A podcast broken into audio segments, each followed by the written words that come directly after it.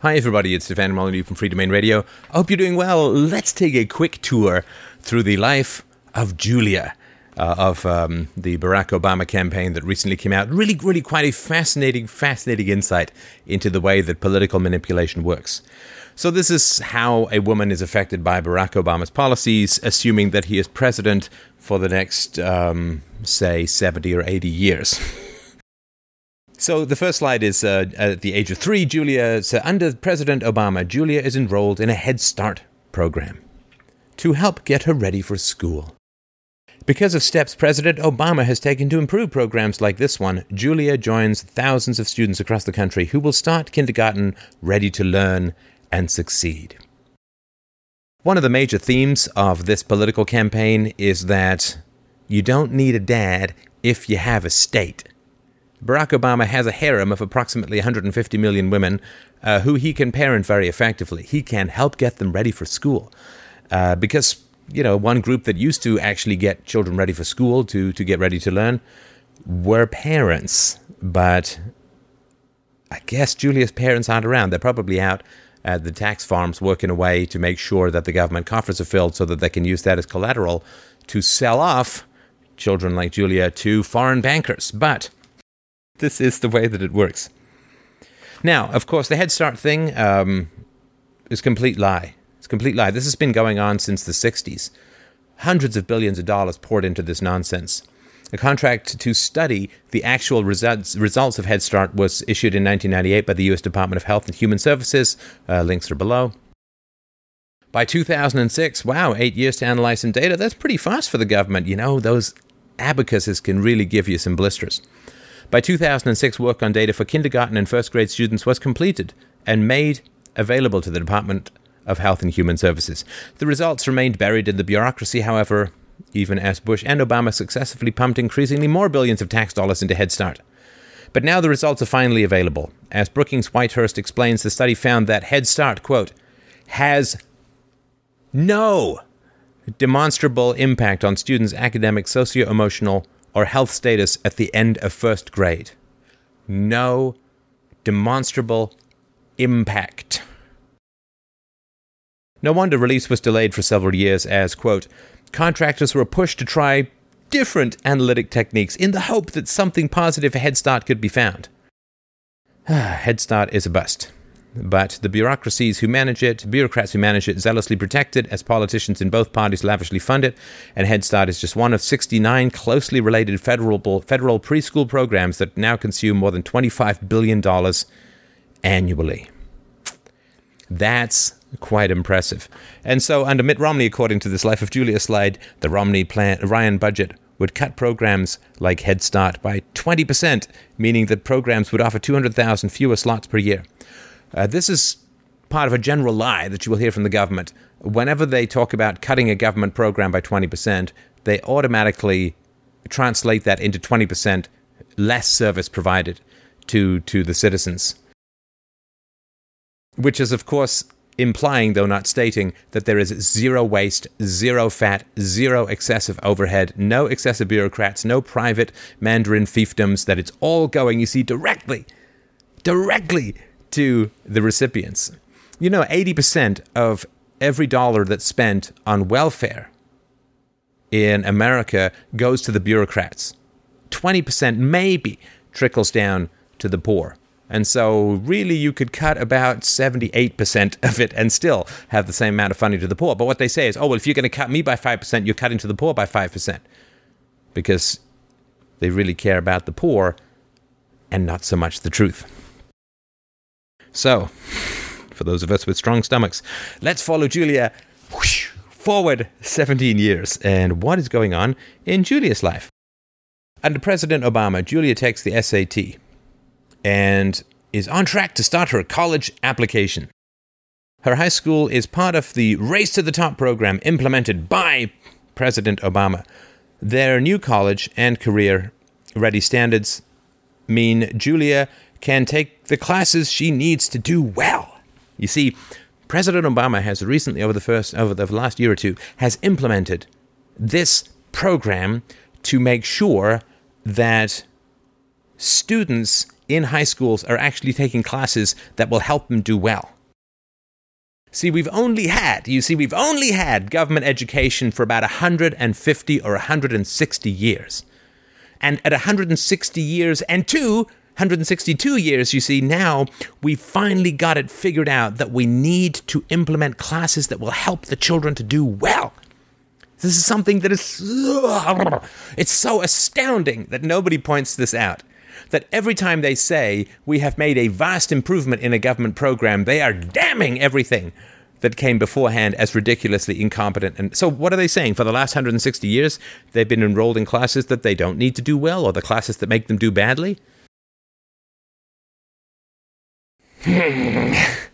It's like every time they put icing on this cake, they just remind you that it's a shit sandwich all the way down to the root.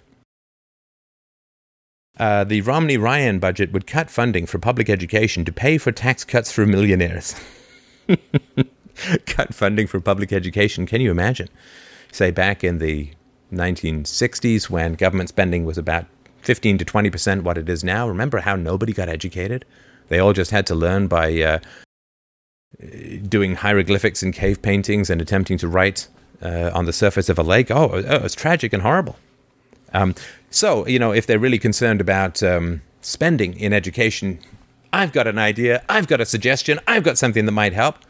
In two thousand eight, uh, government public sector unions spent almost half a trillion, t- t- t- t- trillion dollars getting Obama elected to protect their unholy gains and their massive forty percent or more wage increase over those in the private sector. And maybe we could take some of that union money, because the unions obviously care so much about the kids and the, the service recipients of their wonderful benevolence. And so just take some of that money and maybe use it to providing better services to us, you know, the parents whose kids are trapped in these horrible institutions. Half a trillion dollars, four hundred billion, uh, million or more. Give it a shot. Why not? It's never going to happen. So now she's eighteen years old. Ah, Julia. And, and Julia lives a life of peculiar isolation, you see. She doesn't have parents who have saved for her education. She doesn't have a dad who's going to sit her down and say, hey, what is it you want to do with your life? Let me help guide you uh, towards the right courses. Let's go talk to people. Let's figure these things out. She is like a test tube baby with no family. Her family is mentioned once in a very interesting way down the road. But you see, this is the reality. If you lack community, you become dependent on the state. The state displaces community. The state displaces friendly societies and voluntarism and charity and puts itself as the sole provider of that which can only, only be provided by communities.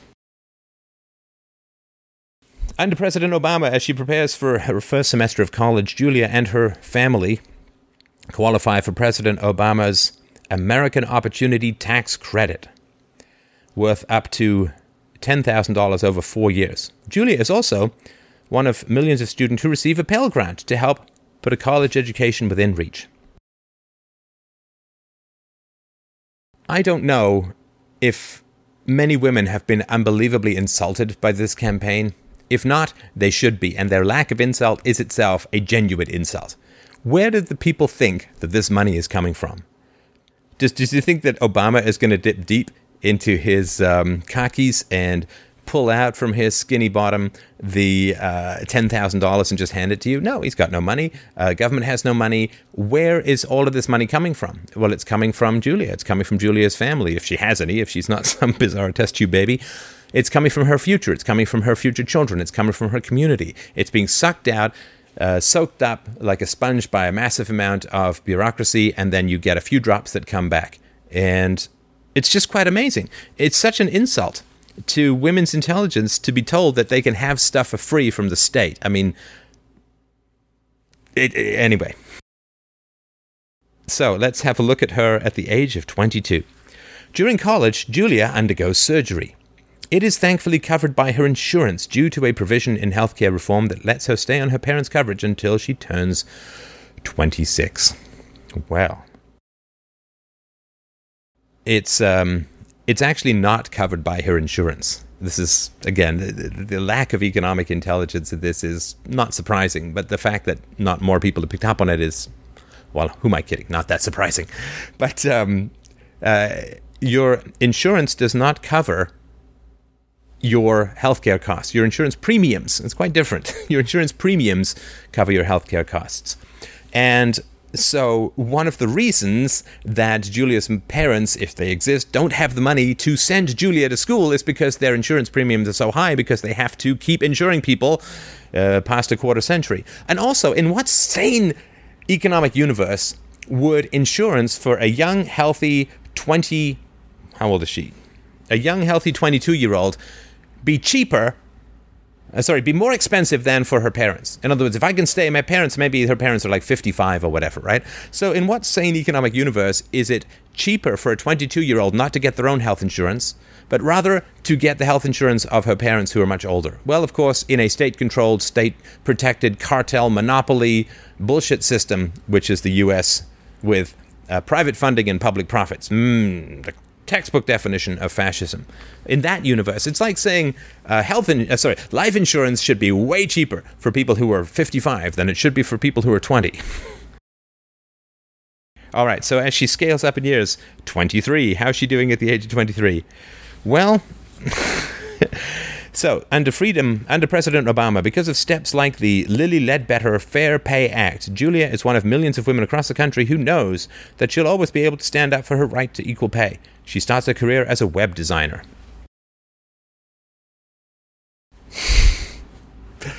In what universe do you have to go to a four-year college and accumulate twenty thousand dollars to thirty thousand dollars in debt to be a web designer? Is Notepad that difficult to open? Is a couple of codes in that too difficult to open, too difficult to figure out? Is learning on the job too hard to figure out? Blah. So let's say average web designer salary, you know, forty, fifty, sixty K, depending on where you are, low end when you're starting. Um, so let's say she could have got an average of fifty to sixty K, which means that her four-year college degree at fifty K a year has cost her two hundred thousand dollars in lost income.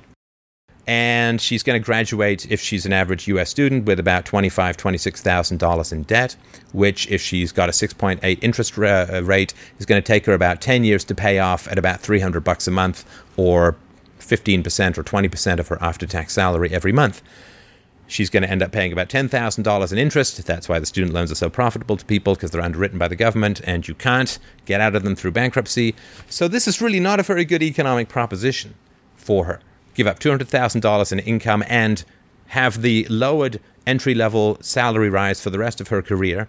Yeah, I know that there's benefits to having a college degree. I would not say necessarily for a web designer, but hey.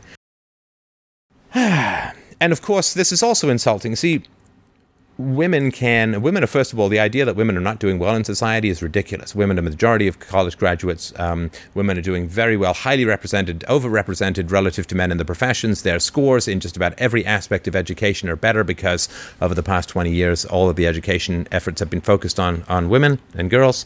So the idea that they sort of, these trembling, delicate lily pads uh, and, and hibiscus have to go out into the marketplace and can't conceivably negotiate for themselves for good pay, but need to wave, uh, you know, angry Obama faces at people to get them to pay them a decent wage is uh, ridiculous. Uh, women, uh, college-aged women uh, who have the same length of time in the workforce in similar fields almost, on almost exactly what college-aged men earn. The reason that women earn less overall is because they have children, they stay home, they work part-time, and this is where the average is. If you compare apples to apples, they're almost exactly the same size. So again, not only do women not need this, but the, it's insulting to women to say, well, you need big laws to be able to negotiate for yourselves. Ah, so now she graduates at the age of twenty-five. Under President Obama, after graduation, Julia's federal student loans are more manageable, since President Obama capped income-based federal student loan payments and kept interest rates low. Wow, he's magical, isn't he? She makes her payments on time every month, keeping her on the track to repay her student loans. Well, why are her student loans so expensive? Why is college so expensive? With all the technology that has grown and increased over the past twenty years, uh, why is it still so expensive to get a few basic facts between your ears? Because there's been all of this subsidies and, and money that's been handed to these universities. And so they've gone on a hog wild spending spree, overpaying professors, setting up fiefdoms, uh, uh, renovating buildings. I mean, of course they're going to spend more. If a guy wins the lottery, he doesn't switch to uh, to skim milk. Anyway. At the age of twenty-seven, uh, Julia gets horny. Under President Obama for the past four years, Julia has worked full-time as a web designer. Thanks to Obamacare, her health insurance is required to cover birth control and preventive care, letting Julia focus on her work rather than worry about her health. Now, I understand women with endometriosis, women who have particular issues, may need birth control to control medical issues, minority of the population. Birth control is not a health issue. Repeat after me. Birth control is not a health issue. Birth control is a fun issue for the most part, for most women and for most men. And the idea that insurance should cover birth control is a bribe, is a mere bribe to women. And women should be insulted at being bribed. Women should be insulted at being bribed. But of course, Obama is playing to his base, right? I mean, majority of women vote for Obama, except for married women. Single women and single moms vote for Democrats, and married women uh, tend to vote Republican. Uh, it's not massive, but it's significant, the difference here. And we'll get into why in a moment. At the age of thirty-one, under President Obama, Julia decides to have a child. Well, I guess we can at least figure out what position they were in.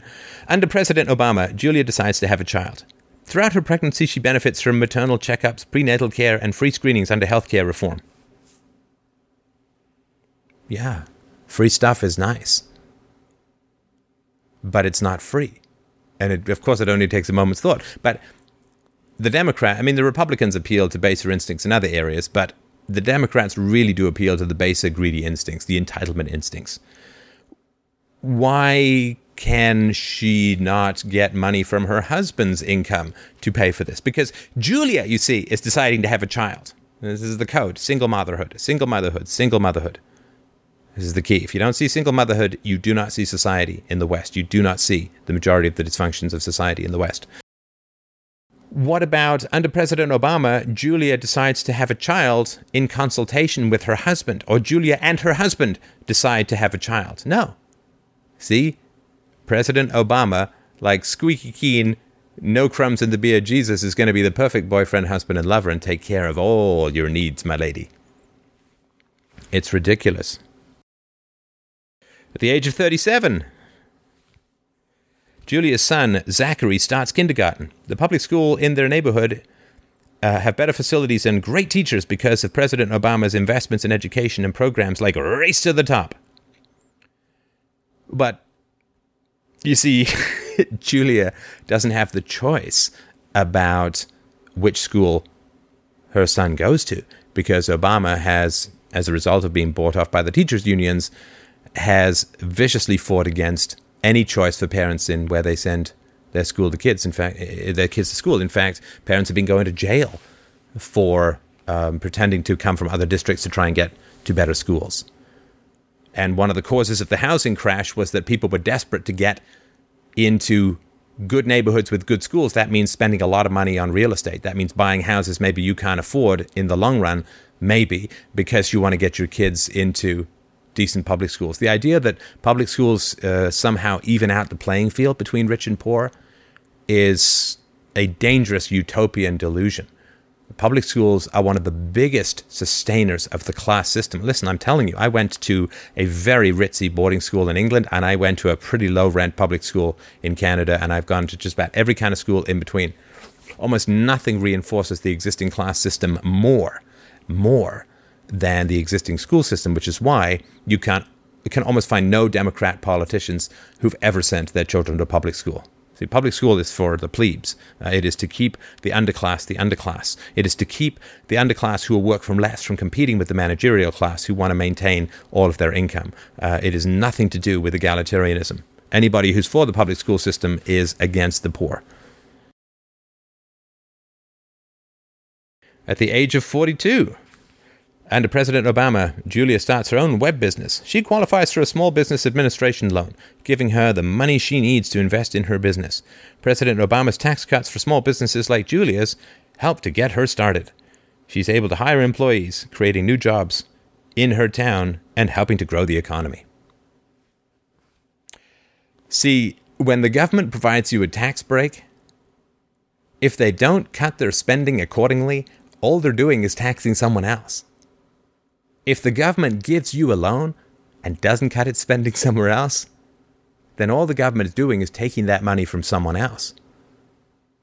You understand? It's like a level playing field. If you've got a hill in a fixed environment, you've damn well got a crater somewhere else. You got a hill here, you got a valley here. Whatever you scoop out here and put over here, I mean, it's like uh, if I were to teach my daughter that, see, you can make a sandcastle, and none of the sand around where you make the sandcastle will be any lower.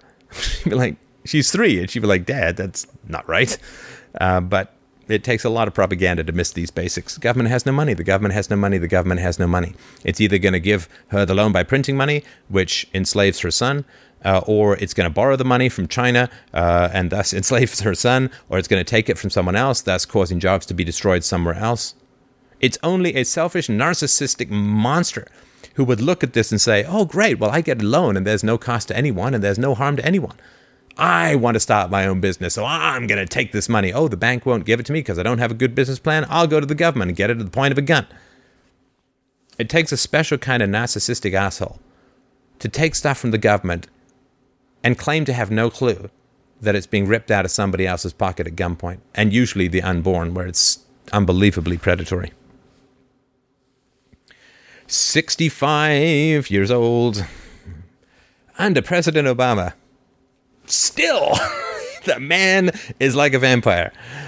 Uh, Julia enrolls in Medicare, helping her to afford preventative care and the prescription drugs she needs.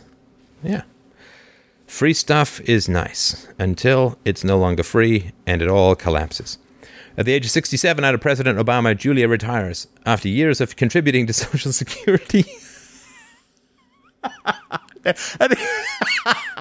Oh my God, are they still telling this complete lie that people contribute to Social Security? There's nothing there. There's I O Us. It's a blank, empty, dusty cupboard.